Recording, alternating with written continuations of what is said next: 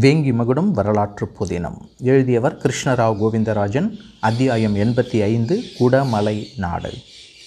கபாலியன் வேடத்தில் இருந்த சுதானந்தன் தன் குதிரையை விரைவாக செலுத்தி கொண்டு வடதிசை வழியாக மேலும் செல்ல கடற்கரை அருகே எந்த படகும் காணாமல் தவித்தான். நெடுநேரத்திற்கு பிறகு ஒரு படகோட்டி கடற்கரையோரம் தன் படகை இழுத்து போட்டு மீன் பிடிக்கும் வலைகளை சரி செய்து கொண்டிருந்ததை கவனித்தான். அவன் அருகில் சென்று குதிரையில் இருந்து இறங்கி ஐயா என்னை உங்கள் படையில் ஏற்றிக்கொண்டு கொங்கண நாடு வரை சென்று விட்டு வர முடியுமா?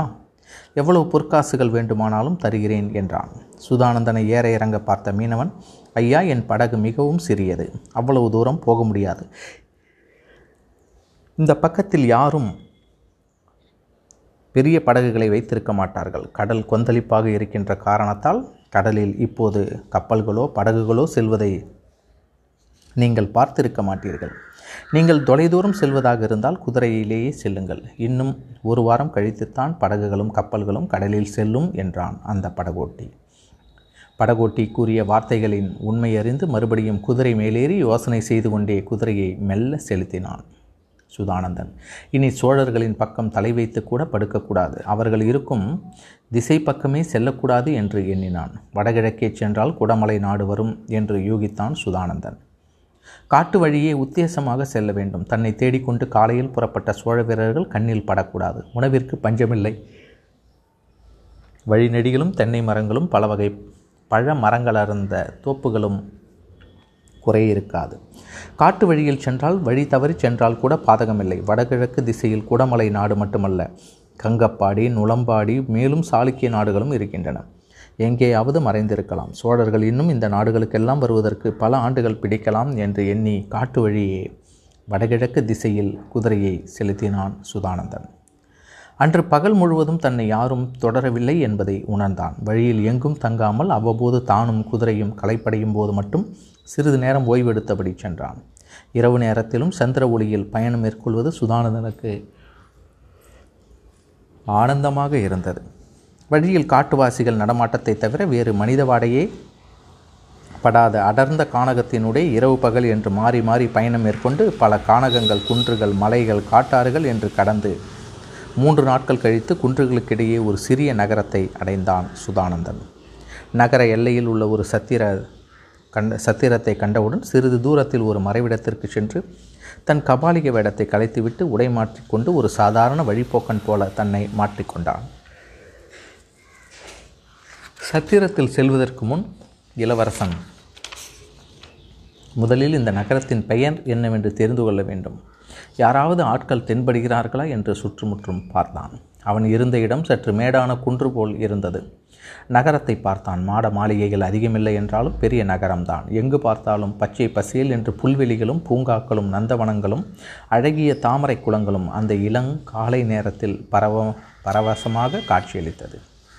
அந்த நகரம் குதிரைகளை விட யானைகளின் எண்ணிக்கை அதிகம் போல பார்த்த இடங்களில் யானைகள் அதிக அளவில் தெரிந்தன. ஆடு மாடுகள் மேய்த்து கொண்டு ஒருவன் அருகே நடந்து போக அவனிடம் சுதானந்தன் ஐயா இந்த ஊரின் பெயர் என்ன? குடமலை நாடுதானே இந்த இடம்? என்று கேட்டான். ஆமாம் இது குடமலை நாடுதான். இந்த ஊரின் பெயர் பனசோகே நீங்கள் இந்த பக்கம் வந்ததில்லையா? என்றான் மாடு மேய்ப்பவன். பனசோகே என்ற பெயர் இதுவரையில் சுதானந்தன் கேள்விப்பட்டதில்லை. அழகான பெயர். பெயருக்கேற்ப வசதியான இயற்கையான வாழ்க்கை. இந்த இடத்திலேயே தங்கிடலாமா? போர் வீரர்களின் நடமாட்டமோ அல்லது அரசாங்க அதிகாரிகளின் ஆர்ப்பாட்டமோ அதிகம் இராது. இப்படி எண்ணிய சுதானந்தன் மாடு மேய்ப்பவனின் கேள்விக்கு பதிலளித்தான். ஆமாம் இந்த பக்கம் நான் வந்ததில்லை. இந்த நகரம் மிகவும் அழகாக இருக்கிறது மாடு மேய்ப்பவனிடம் விடைபெற்று கொண்டு சத்திரத்தை அடைந்தான் சுதானந்தன்.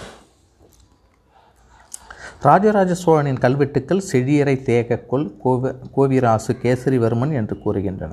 மேலும் ராஜராஜ சோழனின் நல்லாட்சிக்கு பெரிய அறிகுறியாகவும் தமிழகத்தின் தலைசிறந்த வரலாற்று பொக்கிஷமான தஞ்சை பெரிய கோவிலில் உள்ள கல்வெட்டுக்கள் மலைநாட்டு சேரமானையும் பாண்டியர்களையும் எரிந்து என்று கூறுகின்றன. எனவே செழியர் என்றும் பாண்டியர்கள் என்றும் பன்மையில் குறிப்பிடுவதால் பாண்டியன் அமரபுஜங்கனை தவிர மேலும் சில பாண்டிய மன்னர்கள் என்று இருக்க வேண்டும் என்று தெரிகிறது. ராஜராஜ சோழனுக்கு பாண்டிய குலாசனி என்று சிறப்பு பெயர் இருப்பதாலும் பாண்டிய மண்டலம் ராஜராஜ மண்டலம் என்று அக்காலத்தில் வழங்கப்பட்டதாலும் இந்த போர் நிகழ்ந்த பிறகு பாண்டிய நாடு முழுவதும் சோழர்களின் ஆட்சிக்கு உட்பட்டு விட்டது என்பது வரலாற்று சான்று. சேர நாட்டை வென்று பாண்டிய நாட்டை முழுவதும் தன் ஆட்சிக்குட்பட்டு மறுபடியும் சேர நாட்டை நோக்கி புறப்பட்டார் ராஜராஜ சோழ சக்கரவர்த்தி. தலைநகருக்கு அருகில் சோழர் படைகள் நிறுத்தப்பட்டிருக்க பெரிய பெரிய கூடாரங்களில் தங்கியிருந்தனர். இளவரசன் ராஜேந்திரனும் கந்தவேல்மாறனும் மற்றும் முக்கிய தலைவர்களும் கூடாரங்களிலேயே தங்கியிருந்தனர். நாராயணனும் அருகேயுள்ள ஒரு கூடாரத்தில் தங்கியிருந்தான். சக்கரவர்த்தி வருவதற்கு சற்று முன்புதான் கொல்ல நாட்டில் சுதானந்தன் நடத்திய நாடகங்கள் அனைத்தும் தெரிய வந்தன. இந்த விவரங்களை உடனே இளவரசனிடமும் கந்தவேல் மாறனிடமும் கூற வேண்டும் என்று நினைத்து கொண்டிருந்த நேரத்தில் சக்கரவர்த்தியும் வருவதை அறிந்து அனைவரிடமும் கூற வேண்டும் என்று முடிவெடுத்தான். சக்கரவர்த்திக்கு சிறப்பாக விருந்து அளித்த வரவேற்பளித்த இளவரசன் ராஜேந்திரனும் மற்ற தலைவர்களும் சக்கரவர்த்தி சிறிது நேரம் ஓய்வெடுக்கட்டும் என்று கூடாரத்தில் விட்டுவிட்டு வெளியே வந்தனர். நாராயணன் அவர்களை நோக்கி வந்தான். ராஜேந்திரன் நாராயணனை பார்த்து ஒற்றற்படை தலைவரே ஏதாவது முக்கிய செய்தி இருக்கிறதா? என்றான். நாராயணன் இளவரசே நாம் கொல்ல நாட்டிற்கு அனுப்பிய வீரர்கள் திரும்பி வந்து விட்டனர். முக்கிய தலைவர்கள் கிடைத்திருக்கின்றன. என்றான். பின்னர் சுருக்கமாக எல்லா தகவல்களையும் கூறி சக்கரவர்த்தியின் கவனத்திற்கு கொண்டு செல்லுமாறு கூறினான். இளவரசன் நாராயணனிடம் அவன் அனுப்பிய வீரர்களுடனும் ஆலோசனை கூடாரத்திற்கு சென்றிருக்குமாறு கூறி அனுப்பிவிட்டு முக் மற்ற முக்கிய தலைவர்களையும் ஆலோசனை கூடாரத்திற்கு செல்லுமாறு கூறினான். சிறிது நேரம் கழித்து வெளிவந்த சக்கரவர்த்தியிடம் நடந்த சம்பவங்களை கூறி கொல்லநாடு மீது படையெடுத்து செல்வதற்கு தகுந்த ஏற்பாடுகளை செய்வதற்கு ஓர் ஆலோசனை கூட்டம் ஏற்பாடு செய்யப்பட்டிருப்பதையும் கூறினான். இருவரும் ஆலோசனை கூட்டத்திற்கு வந்தனர்.